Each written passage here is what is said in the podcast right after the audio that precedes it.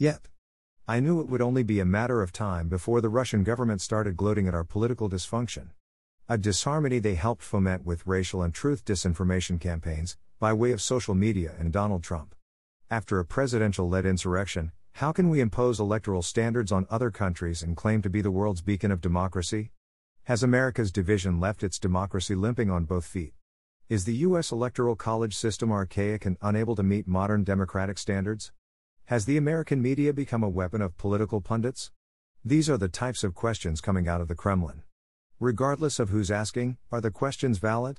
Really, how can we be a proponent for democracy throughout the world, when the world sees the greatest democratic nation's elections look like an episode of The Three Stooges? Some believe our national troubles are due to the recent rise of extreme right wing white nationalism. However, there is nothing recent about white supremacy. It is as reprehensible, institutional, and anti Christian as it has always been.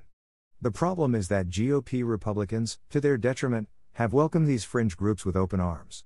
Republican acceptance of conspiracy theorists and bigots legitimizes their cause. These un American groups have been given mainstream recognition to infect and radicalize the growing numbers of financially disenfranchised white Americans. History has shown there is personal profit and political purpose in the blame game. Thus, as with any hate speech, you have to isolate and demonize someone, usually black and brown, as the cause of your current ills. These ravenous remedial right wing Republicans' revolutionary response to truth is troubling.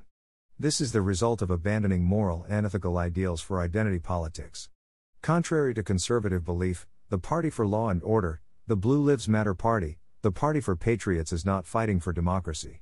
They are fighting for a white centrist, authoritarian society that will bestow upon them the wealth and status that has slowly ebbed, due to income inequality.